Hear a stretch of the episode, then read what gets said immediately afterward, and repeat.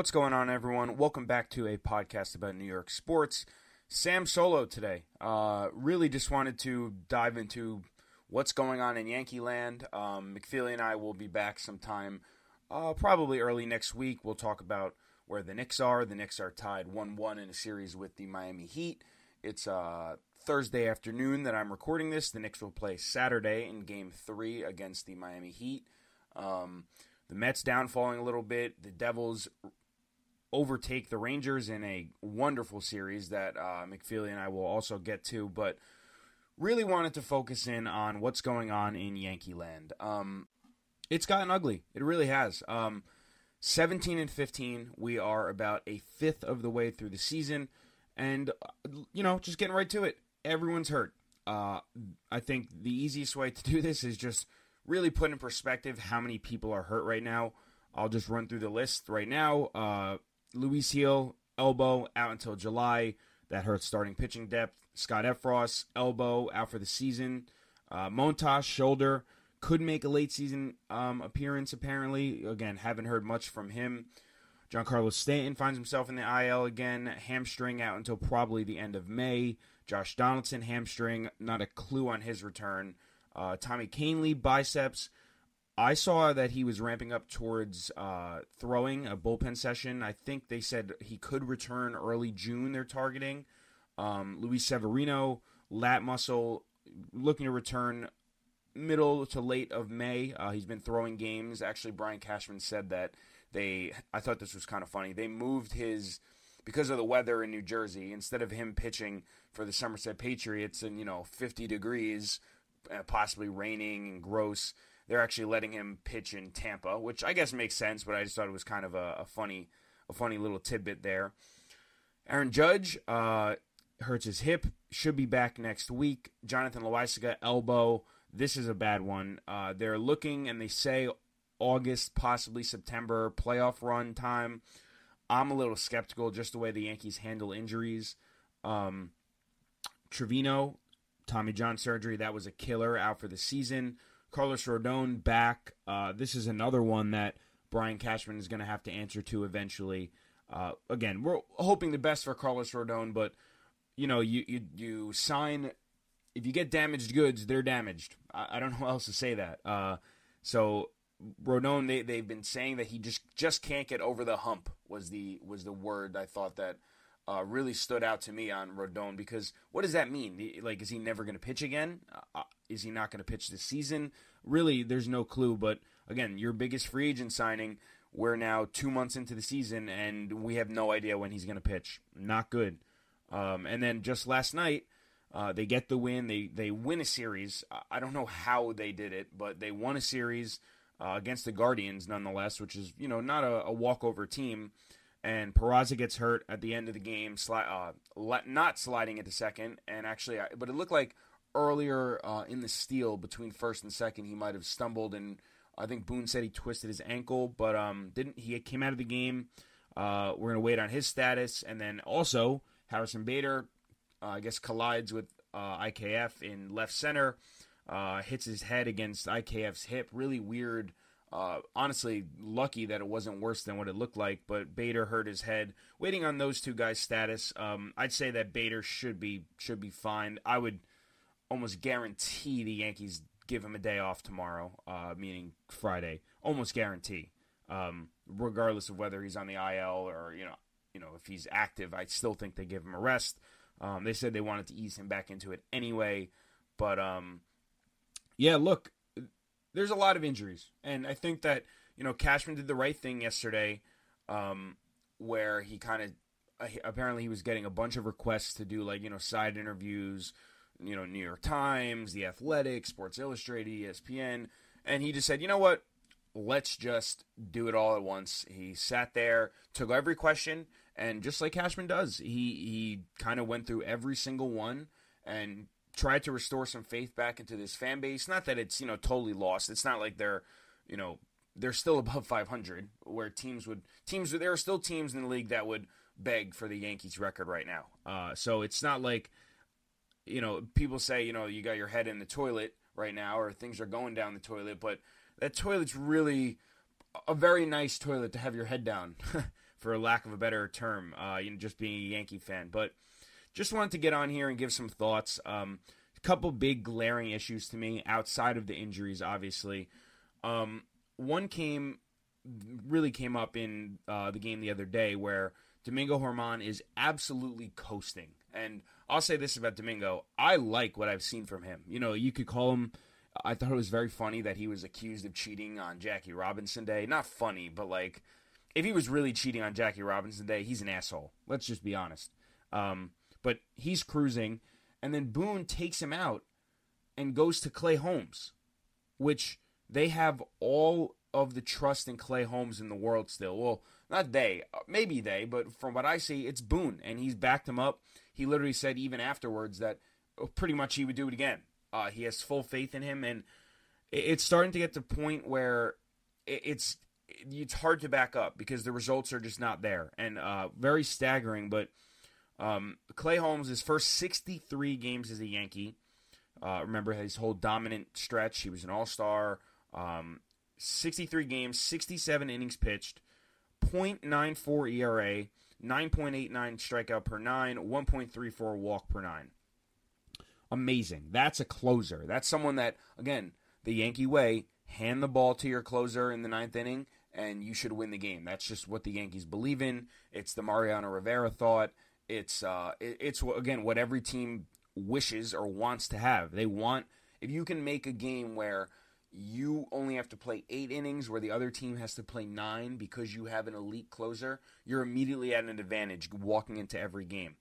And over the past 35 games with Clay Holmes, the Yankees have just not had that. Uh, again, past 35 games, 34 innings pitched for Holmes, 5.29 ERA, 9.79 strikeout per nine, and then this is the worst one. And I think that this is the telling one uh, remember, first 63, his walks per nine, 1.34. His last 35, 5.03 walks per nine. That's just a straight command issue. That's not, uh, you know, he, he's got the stuff, all the numbers. The Yankees will, will spit out all the numbers of his horizontal break, his vertical break. It's the command. Like, it doesn't matter if your, your pitch breaks, you know, from one dugout to the other. It, if you can't command it and throw strikes, it doesn't matter. Uh, you know, it, it's guys will swing and miss, yeah, but it, it, you know, it's then you're relying on them to do something. If I'm a closer and I'm, you know, someone that only needs to throw one inning and has dominant pitches with a dominant movement, you know, I, I want them to make the mistakes, not me. You know, put the ball in the zone and let your let your stuff do the talking. Let you know, let your sinker, let guys swing over your sinker and get some ground balls to you know second base, shortstop, third base you know, you don't have to strike out every batter, especially a guy like Clay Holmes with a dominant sinker. I think it's, you know, I think the a much deeper problem with the Yankees is I think they they try and make all of their pitchers into the same mold when that you know just from from people that don't even know baseball would tell you that's just kind of silly when guys just throw different pitches, different arm slots, different uh, you know ideas about the game. I, I really the only one that kind of supersedes this is to me is Gerrit Cole, and because he's deserved it.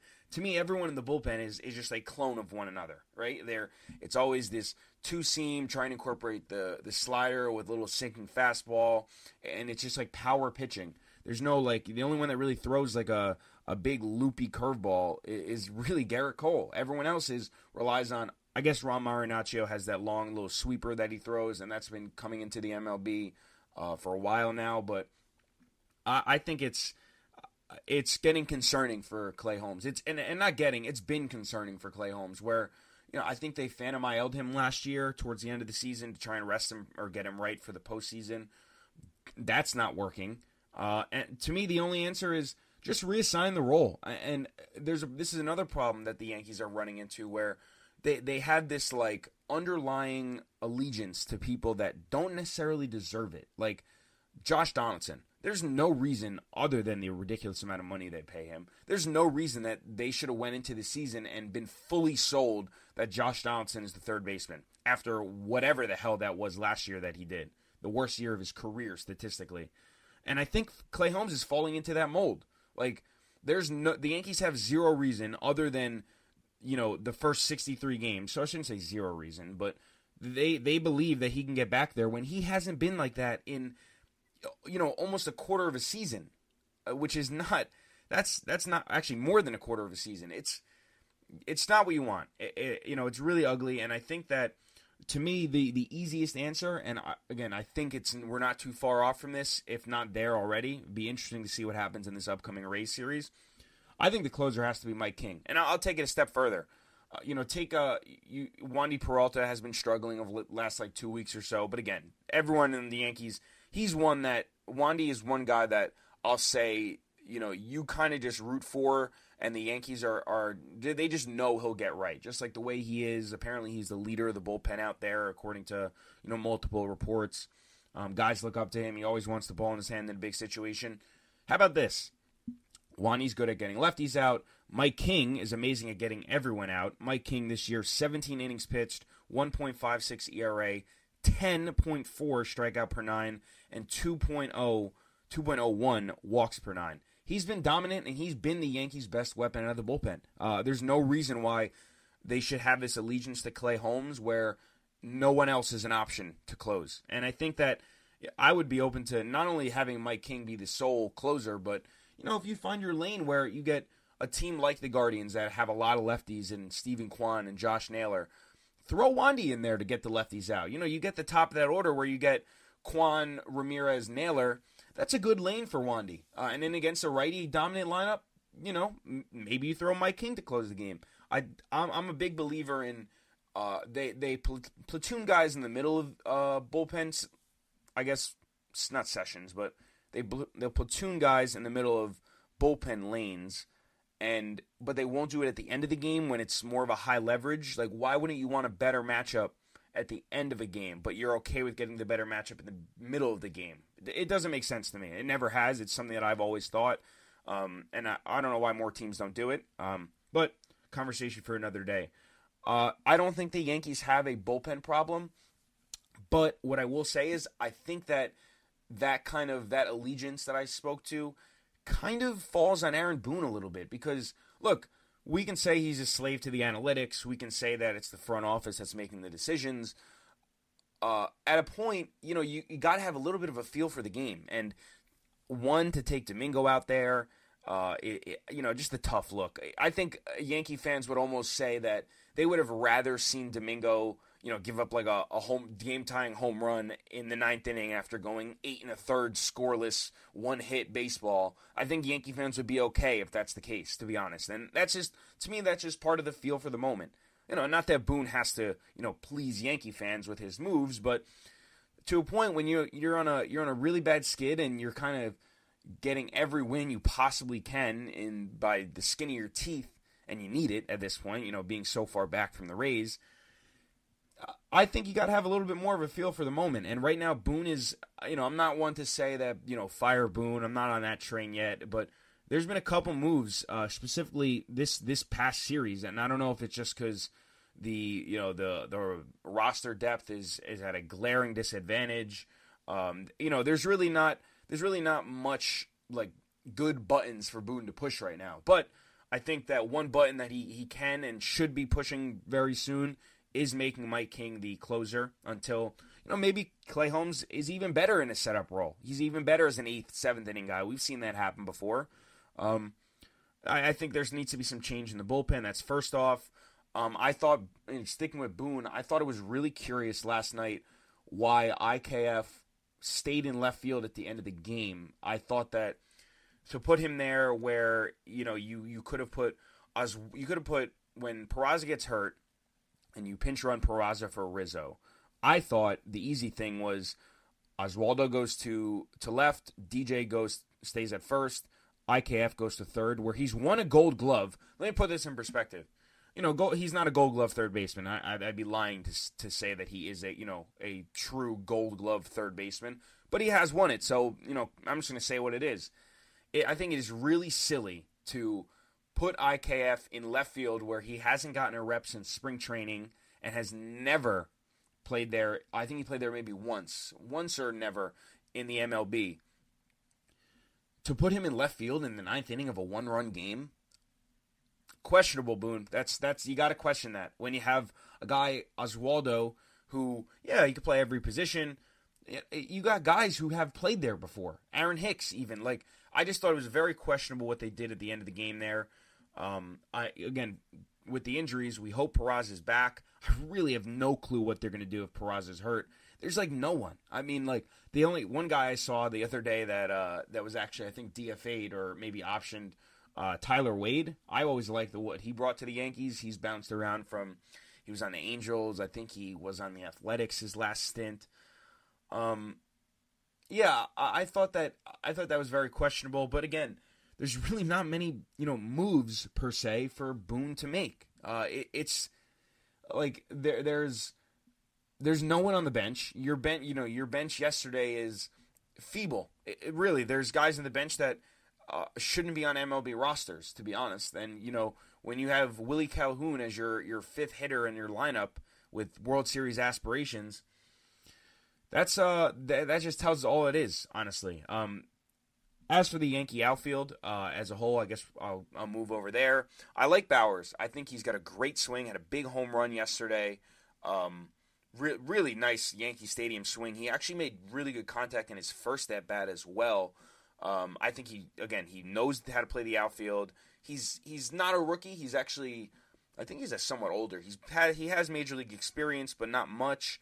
But I like him there. Uh, as as long as it as long as it holds up, uh, you know, it's only very very small sample size, but until he's worse than you know your other options, keep running him out there. You're not gonna lose, really. Let it. Let's see what you got. I actually said this yesterday, talking to some friends. You know, a lot of Yankee fans will remember the uh, when a couple years ago. I want to say it was maybe 2021 when a bunch of guys got hurt, and then it was like the the baby Yankees where Greg Allen was up, and it was just a fun team. They started stealing, they started laying down bunts. It was a fun team, and I think I, I would like to see the Yankees, you know, kind of say, look, this is what we got right now. Let's make it work. And uh, it, we're almost at that point. But as for the outfield, um, I don't mind IKF in center. Uh, obviously, Bader is our center fielder day in and day out. But um, on days where you give Bader a rest, I don't mind having IKF in center. Do I want him starting there? You know, in the playoffs ever? No, not not for a second. But I don't mind him. I think he's fine in center field as a defensive center fielder. And not for nothing, he makes contact, which is better than a lot of what the Yan- other Yankees are doing right now. So, look, I- am not going to be the one to say like, "Hey, IKF's gonna gonna save us," but I don't mind him there. Um, I, I think that that's I think if the Yankees are really true about you know, not that they aren't, but based on Cashman's quotes yesterday, they are true to you know running a uh, championship operation. I think was his exact words they're going to have to make a move there. Uh, one guy that just comes to mind. I'm not going to make this a you know a trade deadline episode or talk or segment, whatever. But I think you know you got to. I think you should really watch the Giants uh, because Joc Pederson plays the outfield, is a lefty, hits for power. I think would be a great add to this team. Uh, I think the exact is exactly what the Yankees have been looking for. They had talks around Ian Happ uh, last year among Bryan Reynolds, guys like that. Um, you know, I think that's going to be the move to make. Uh, I I can't see them making a move for another arm. I know you know the Rodon thing is is a terrible situation. I spoke about that before. Um, they're gonna. I think the Yankees are gonna take their starting pitching and say, well, instead of trading for someone, we're just gonna hope that Sevy and Rodon come back, and those are gonna be our additions for a run or the second half of the season, whatever you, whatever, whenever they come back. And you know, I don't hate that. And in the past, I hated that, but now you're getting you're getting guys who Rodon, you know, on his best could win the Cy Young, and we've seen what Sevy can do at his best. So I don't hate that for the for the starting pitching. Um, but again, I'll guess I'll go right to starting pitching now. Clarke Schmidt can't get lefties out. It's no joke. It's it's not a joke anymore. It's a, it's not a small sample size. They're hitting. I, I promise you. Look it look it up lefties are hitting 400 average, not OPS. They're hitting 400 against Clarke Schmidt. That's not okay. It's just not. That's he. You cannot keep rolling him out there like that. Uh, let him go down. Bring up someone that.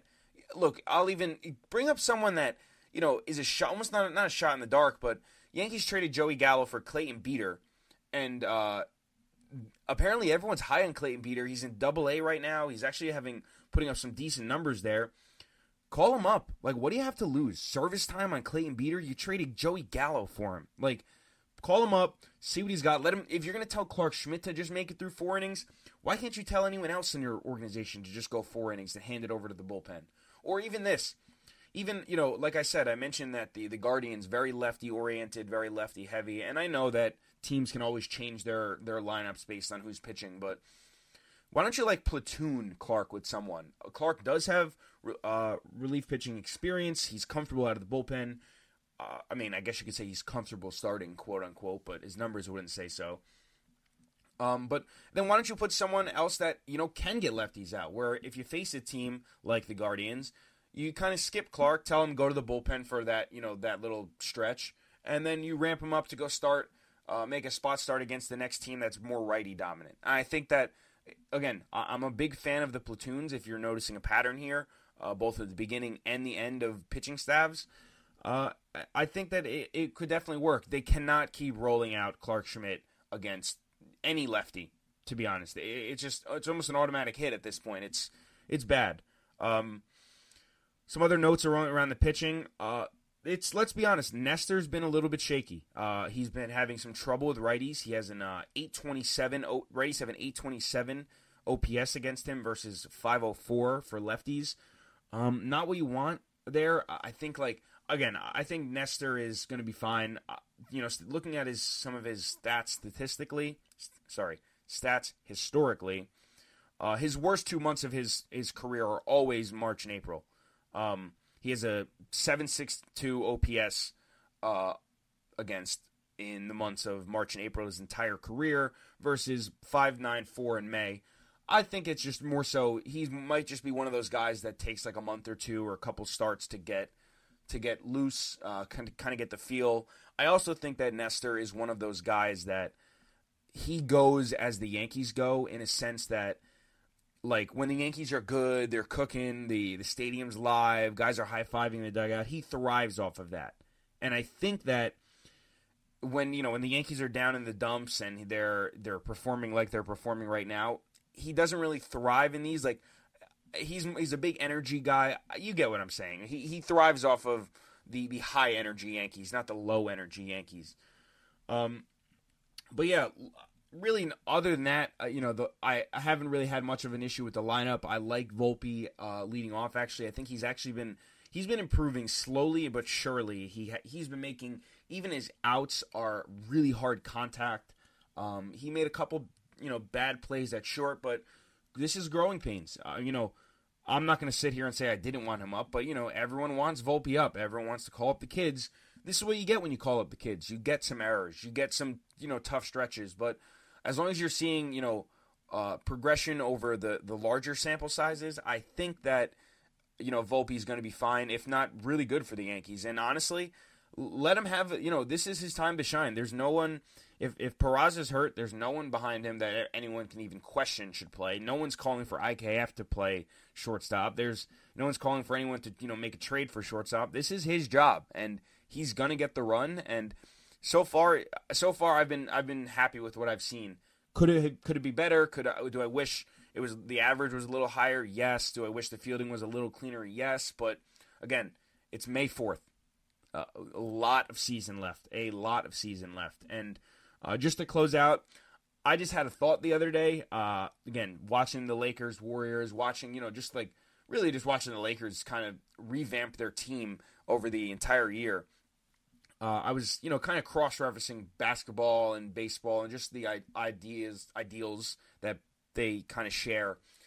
I think the Yankees are beginning to Laker the MLB, and what I mean by that is, if you look at the Lakers and you follow the Lakers, the Lakers were shit in the middle of the year. They were really bad, like almost like a, a laughing stock where they it was like just it was just LeBron and friends. I mean, AD was hurt. This guy was hurt. There was Russell Westbrook throwing up bricks every night. The the team was just not it. But what do the what do the Yankees always say about the postseason, and what have the Lakers proven now in this postseason?